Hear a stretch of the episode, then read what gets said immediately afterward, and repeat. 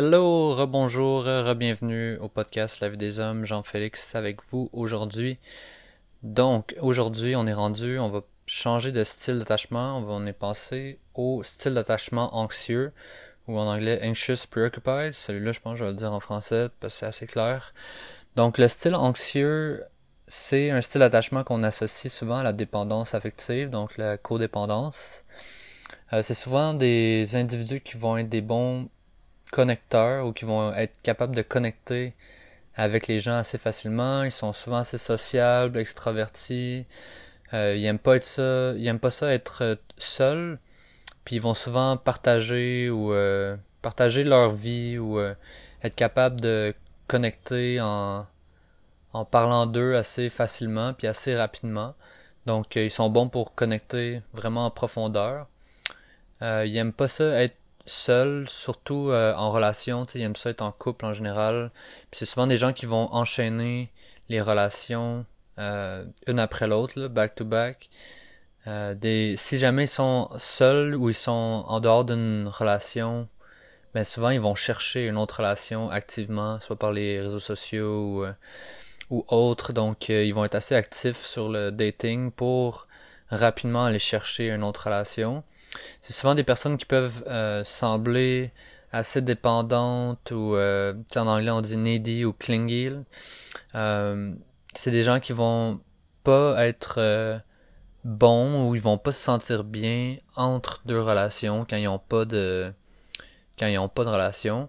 Puis ils sont pas bons non plus pour quand ils sont en relation créer un espace avec les leurs partenaires amoureux parce que quand il y a une distance qui est créée, ben, ils vont essayer de, de se rapprocher, de d'écrire, d'appeler continuellement.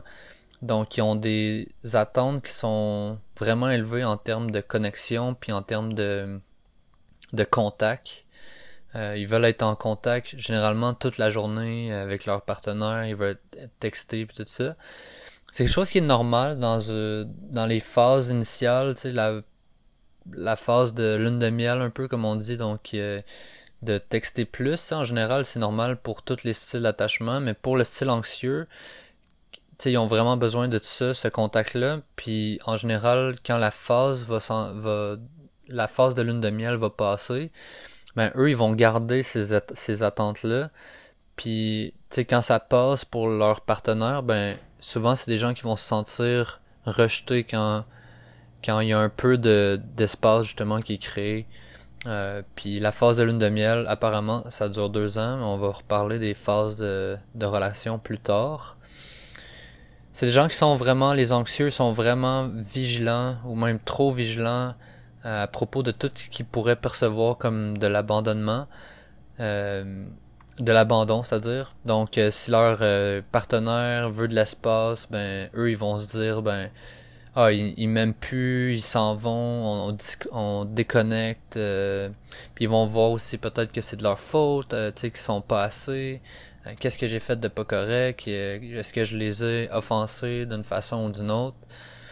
Puis ils vont vraiment se mettre ce poids-là sur les épaules d'être la personne parfaite pour pas être abandonné parce que dans le fond ils vont tout faire ça puis ils vont essayer de jamais faire quelque chose de pas correct à cause de cette peur-là de d'abandon. Ensuite, euh, on pourrait dire que c'est aussi il y a beaucoup de, de triggers ou de déclencheurs qui pourraient créer une, une réaction d'anxiété assez forte euh, chez les anxious chez les anxious preoccupied, chez les, les anxieux parce que quand l'espace est créé ben dans un autre contexte où un avoidant pourrait se désactiver pour créer de l'espace, ben l'anxieux, lui, va créer des, des stratégies d'activation pour se rapprocher, pour se pour se rapprocher puis se sentir plus proche puis sentir cette connexion là. Donc tu sais ça peut être euh, plein de sortes de façons de se rapprocher ou en, cherchant disons de la validation ou du euh, renforcement par leur partenaire. Donc, ça peut être des stratégies du genre, tu sais, tester leur partenaire, euh, essayer de les rendre jaloux, n'importe quoi qui pourrait les trigger ou les déclencher dans une réaction émotionnelle qui va prouver aux anxieux que leur partenaire amoureux euh, tient à eux dans le fond. C'est des personnes en général qui sont assez charmantes, euh, douces, charismatiques, sont assez expressives puis euh, présentes aussi. C'est des personnes qui sont bons pour partager leur histoire ou leurs émotions. Donc au début de la relation, ils vont vraiment se bien se présenter, ils vont être avec le charisme qu'ils ont, ils vont ils être capables de de créer une première impression qui est assez positive. Ils pensent toujours aux besoins des autres, ils vont aller, comme ils vont faire beaucoup d'efforts pour euh, pour les autres. Mais comme on disait, ils se sentent vraiment euh, incomplets quand ils sont pas en relation. Fait leur capacité à offrir puis à donner, ben, est reliée beaucoup à un vide qui est à l'intérieur d'eux qu'ils veulent combler en allant chercher l'amour des autres. Donc c'est une des raisons pourquoi ils donnent beaucoup. C'est des gens qui vont souvent agir de façon assez prématurée dans le processus de dating. Ils vont souvent sauter des étapes. Des fois, ils vont, ils vont essayer trop fort ou ils vont, ils vont pousser pour que la, la relation aille plus vite qu'elle devrait. Ils vont souvent être les premiers à essayer d'avoir un engagement puis ça va souvent être trop rapide, c'est comme si l'engagement devrait venir tout de suite. Puis ils sont souvent beaucoup préoccupés par cet espace-là dans leur vie de leur relation amoureuse. C'est comme si la, la relation amoureuse, même s'il n'y en a pas, leur vie amoureuse elle prend énormément de place dans leur vie puis dans leur tête. Parce que dans le fond, en même temps, ben c'est dangereux pour eux parce que c'est possible que dans d'autres régions d'autres sphères de leur vie, ils vont pas mettre autant d'énergie, puis ça va faire qu'il va, ça va créer un déséquilibre un petit peu. Euh, ils ont beaucoup d'idées à propos de qu'est-ce que devrait être une relation, puis c'est souvent des idées qui viennent de livres ou de films, donc c'est ça crée un peu ces, ces attentes irréalistes là à propos de qu'est-ce qu'une relation devrait être. Puis quand les relations qu'ils ont, ils sont pas comme ils, atteignent pas leurs attentes qui sont élevées, ben ils vont souvent avoir un sentiment de rejet quand c'est leurs besoins ou leurs attentes sont pas euh, sont pas atteintes. Puis entre autres aussi ce qui est intéressant c'est que tu sais dans la vie en général nos notre cerveau il peut aussi combler ses besoins en fonction du passé puis des associations émotionnelles avec les souvenirs qu'on a, mais il peut aussi créer des des des histoires ou des des, euh, des fantasmes si on veut à, propos du futur. Puis de cette façon-là, on peut aller combler nos besoins. Puis c'est quelque chose que les anxious preoccupied vont faire beaucoup, c'est de, de se projeter dans le futur avec une image qui est pas réelle pour combler leurs besoins euh, puis combler le vide qu'ils ont à l'intérieur d'eux. Maintenant, si on parle de l'enfance, tu sais, du, du anxious, euh, ben, c'est des gens qui ont vécu une inconsistance assez extrême entre euh, différents états des parents. Donc, ça veut dire que des fois, le parent leur donnait beaucoup d'amour, puis des fois moins. Donc, tu sais, c'est possible que ces parents-là, c'était des parents qui étaient sécures, mais que, par exemple, il y en a un qui travaillait vraiment beaucoup, donc il pouvait pas être présent, ou il voyageait pour le travail, par exemple. Donc, ça crée une espèce de, de, un parent qui est, qui est présent, mais qui est pas toujours présent, donc ça crée une espèce d'anxiété dans l'esprit de l'enfant, puis une peur d'être abandonné parce que il se demande si à chaque fois qu'il s'en va, ça va peut-être être la dernière fois, puis il reviendra jamais. Euh, ça se peut qu'il y ait aussi un parent qui était vraiment disponible et secure, puis que l'autre parent était avoidant, donc vraiment euh, détaché. Puis ça se peut que ça crée aussi un genre de trauma de comme de vouloir l'attention du parent qui est distant puis de pas l'avoir, puis d'aller chercher un genre de ce craving là d'attention dans l'autre parent qui est sécure. Donc toutes les patterns ou les schémas familiales où, il pouvait avoir un manque de régularité dans l'affection qui a été donnée, ben, ça peut contribuer à donner un style d'attachement anxieux. Donc toutes ces, ces choses-là peuvent créer de la de l'anxiété de séparation. Puis ce qui arrive, c'est que l'enfant, il réussit pas. C'est comme s'il manque pas assez d'amour pour être obligé de se calmer lui-même, comme le dismissive avoidant. Mais donc il apprend pas cette stratégie-là, mais ça crée quand même une anxiété. Puis cette, ce calme-là qu'il va aller chercher, ben il va aller le chercher dans son parent qui est qui est sécure ou dans le parent qui est comme pas là tout le temps, puis il va le chercher quand il est présent dans le fond. Euh, tu sais, les traumas, ça peut être créé sous différentes formes. Il y en a qui peuvent être créés avec vraiment des accidents ou des traumatismes, euh, avec des événements ponctuels, donc des événements qui arrivent euh, d'un coup, comme la mort d'un proche, quelque chose comme ça. Mais ça peut aussi être créé dans des événements répétés, les traumas. Donc, tu sais, c'est comme tous des petits traumas de le parent il part, puis il revient, ou quelque chose comme ça. Donc, ces traumas-là, ils peuvent être des fois même plus fort que les traumas euh, ponctuels parce que c'est comme si la, la peur de l'abandon elle va être déclenchée presque à chaque jour ou presque à chaque semaine puis ça crée vraiment une empreinte émotionnelle très forte dans l'inconscient puis ça crée des racines qui vont être vraiment profondes puis ça va être difficile après ça d'aller changer ces ces, euh, ces patterns-là ou ces croyances ou ces blessures-là. Donc euh, maintenant, on va parler de la relation ou comment le anxious agit en relation. Puis, dans le fond, quand un, anxious entre en relation, ben, ça va évidemment déclencher ses peurs, ça va créer cette expérience-là de d'extrême anxiété qui est déclenchée dans les relations. Euh, ils vont ils vont maintenir ce pattern-là de pas être capable de se calmer eux-mêmes, donc euh, comme quand ils étaient enfants, parce qu'ils ont pas eu ce, cette déconnexion-là qui était assez intense, mais ça a créé cette anxiété-là, comme je disais. Donc ils sont pas capables de se calmer eux-mêmes puis d'aller chercher cette, cette, cette paix intérieure-là eux-mêmes. Donc qu'est-ce qu'ils vont faire, c'est qu'ils vont aller le chercher dans leur partenaire. Donc quand ils se sentent connectés euh, ils ont comme cette, ces attentes-là inconscientes que leur partenaire va être celui qui doit les calmer puis qui va prendre soin d'eux.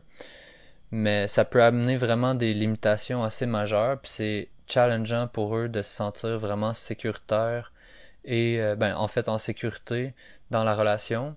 Parce que de devoir toujours se euh, se baser ou aller chercher ce calme là dans quelqu'un d'autre ben ça fait que ça prend vraiment quelqu'un de super constant puis de de super présent pour eux. Mais c'est comme en toutes les relations c'est quand même assez difficile d'aller trouver une personne comme ça qui est toujours présente puis qui a toujours cette énergie là pour nous calmer puis pour l'autre personne ben c'est pas facile non plus de répondre à ce de ce besoin là donc tu sais ça fait des personnes qui ont un besoin de reconnaissance puis de validation qui est vraiment fort parce qu'ils vont aller toujours faire des requêtes ou des demandes à leur partenaire pour que pour, pour se sentir calme puis se sentir bien en relation. Donc comme je disais, à chaque fois qu'il y a une distance puis que puis que leur partenaire il, il vit quelque chose qui crée de la distance soit physique ou émotionnelle, ben ça va être vraiment un événement déclencheur pour eux parce que ça va aller déclencher leur blessures profondes, puis leur anxiété extrême, la peur d'être abandonné, parfois la tristesse, la déconnexion. Donc, dans un niveau vraiment profond, ils peuvent sentir qu'ils sont pas assez, euh, comme si il y besoin de, de compenser pour leur manque de contrôle de la situation. Euh, puis ils vont souvent essayer d'aller chercher leur partenaire pour les ramener vers eux puis aller rechercher cette validation là constamment. Les personnes anxieuses, euh, ils mettent aussi beaucoup leur partenaire sur un piédestal. C'est comme si ils les voient comme quelqu'un de vraiment plus haut qu'eux. Puis ça contribue à diminuer leur estime d'eux-mêmes. Euh, parce que quand tu vois toujours quelqu'un plus haut que toi, ben c'est sûr qu'après, inévitablement, en relation, par rapport à ça, ben toi-même, c'est comme si tu te rabaissais un petit peu. Donc ils peuvent se sentir, comme je disais, qu'ils sont, ils sont pas assez, euh, qu'ils peuvent pas être euh, seuls parce que ça, ça fait encore plus peur. Euh, puis de perdre cette personne-là qu'on a mis sur un piédestal, ben ça va, ça veut dire que leur monde va s'écrouler. Donc ça crée une dynamique de codépendance ou de dépendance affective dans la relation parce que vu qu'ils sont pas bons pour mettre des limites puis que ça crée cette fusion là ben quand l'autre personne se distance ou s'en va ben inévitablement c'est comme si c'était une partie d'eux-mêmes qui s'en allait donc ils essayent euh, d'aller chercher l'autre puis de que ce soit par des messages textes ou des appels il y a comme cette ce besoin là de validation qui est toujours présent euh, puis aussi, ben, c'est des gens qui vont beaucoup donner, qui vont faire beaucoup. C'est comme s'ils essaient de surcompenser le fait qu'ils se voient moins que l'autre personne. Donc ils se disent si je suis moins, ben si j'en fais plus, je vais combler ce gap-là qui entre ma perception de ma valeur et la perception de la valeur de l'autre. Puis quand tu, en tant que personne, quand tu es constamment en train de te fier à une autre personne pour te sentir bien, ben c'est sûr que ça contribue à diminuer ta valeur de toi-même. Ça crée un peu ce cercle là où les anxieux vont toujours demander de plus en plus à leur partenaire, ça peut souvent être perçu par le partenaire comme de l'insécurité, évidemment, puis ça peut pousser l'autre partenaire à se distancer puis à comme back off un petit peu, puis ça va créer chez la personnalité anxieuse ben comme une espèce de volonté de toujours se rapprocher, puis de connecter plus. Puis ils peuvent aussi même aller justifier leur comportement en disant des choses comme Ah ben je sais qu'il a dit qu'il voulait de l'espace, tu sais, mais euh, je sais qu'il est juste en train de me tester, donc euh, ça se peut que j'aille chez eux puis que j'arrête à son, appartement puis que je lui fasse une surprise, tu sais, parce que tu sais, les anxieux, ils ont aussi cette, cette euh, capacité ou cette volonté-là ou cette réalité-là qui est à l'intérieur d'eux où ils vont tester leur partenaire, puis ils vont faire des choses comme ça, puis ils vont dire des choses, puis ils vont s'attendre à ce que la personne dise ou fasse quelque chose qui va répondre à leurs besoins inexprimés, juste pour voir si, ah, tu sais, est-ce qu'ils me comprennent vraiment? Ils vont aller faire ce genre de test-là, donc, vu qu'ils ont cette réalité-là à l'intérieur d'eux, ben, ils s'attendent que les autres fassent la même chose, puis qu'ils les testent eux-mêmes, genre, tu sais. Donc, il y a comme cette espèce de de projection-là qui peut être présente puis qui est vraiment malsaine, ça c'est sûr. Donc ils ont comme ils peuvent avoir ces idées-là un petit peu euh, tordues. Puis c'est quelque chose qui peut être euh, présent, puis euh, auquel il faut faire attention, mais qui peut vraiment servir à comprendre mieux c'est quoi un anxieux ou à l'identifier si c'est nous qui avons ces comportements-là. les anxieux sont pas super bons pour écouter les, besoins de leurs partenaires parce que vu qu'ils sont toujours dans leurs insécurités, ben ils projettent leur insécurité chez l'autre. Donc euh, vu comme je disais qu'ils sont toujours en train de tester leur partenaire, ben ils, assument que eux font la même chose. Euh, puis ils vont dire bon mais si mon partenaire il est, un peu froid, ben dans le fond c'est peut-être parce qu'il a besoin de plus de proximité, mais dans le fond c'est juste comme c'est leur projection de, de qu'est-ce qu'ils pensent qui pourrait être la réalité. Mais dans le fond, c'est aussi juste des façons pour calmer leur anxiété, parce que euh, si jamais ils réussissent à, à, aller créer ce moment de, de connexion, de discussion, ben ils vont aller trouver ce, cette sécurité-là où ils vont pouvoir se sentir un peu plus euh, en sécurité, puis, euh, puis ça va calmer leur anxiété qui est présente constamment par le fait que dans le fond ils vont aller réussir à discuter ou avoir une discussion ou aller chercher un peu d'attention. Tu sais.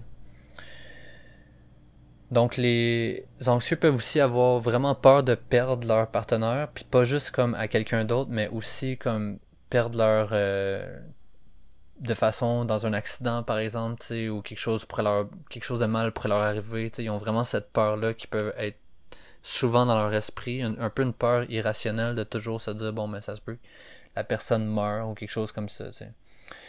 Ils ont aussi beaucoup cette peur du rejet, que que tous les styles d'attachement ont, mais c'est un peu plus gros que les autres personnes ou les autres styles parce que la raison c'est que dans le fond, on a tous euh, les six besoins de base qui ont été euh, identifiés entre autres par Tony Robbins, donc le besoin de croissance, de contribution, de certitude puis d'incertitude, euh, le besoin de significance, donc je sais pas c'est quoi en français là, mais puis le besoin d'amour et de connexion. Puis tu sais dans le fond tous ces besoins là, c'est des besoins que les anxieux vont aller combler en relation, tu sais.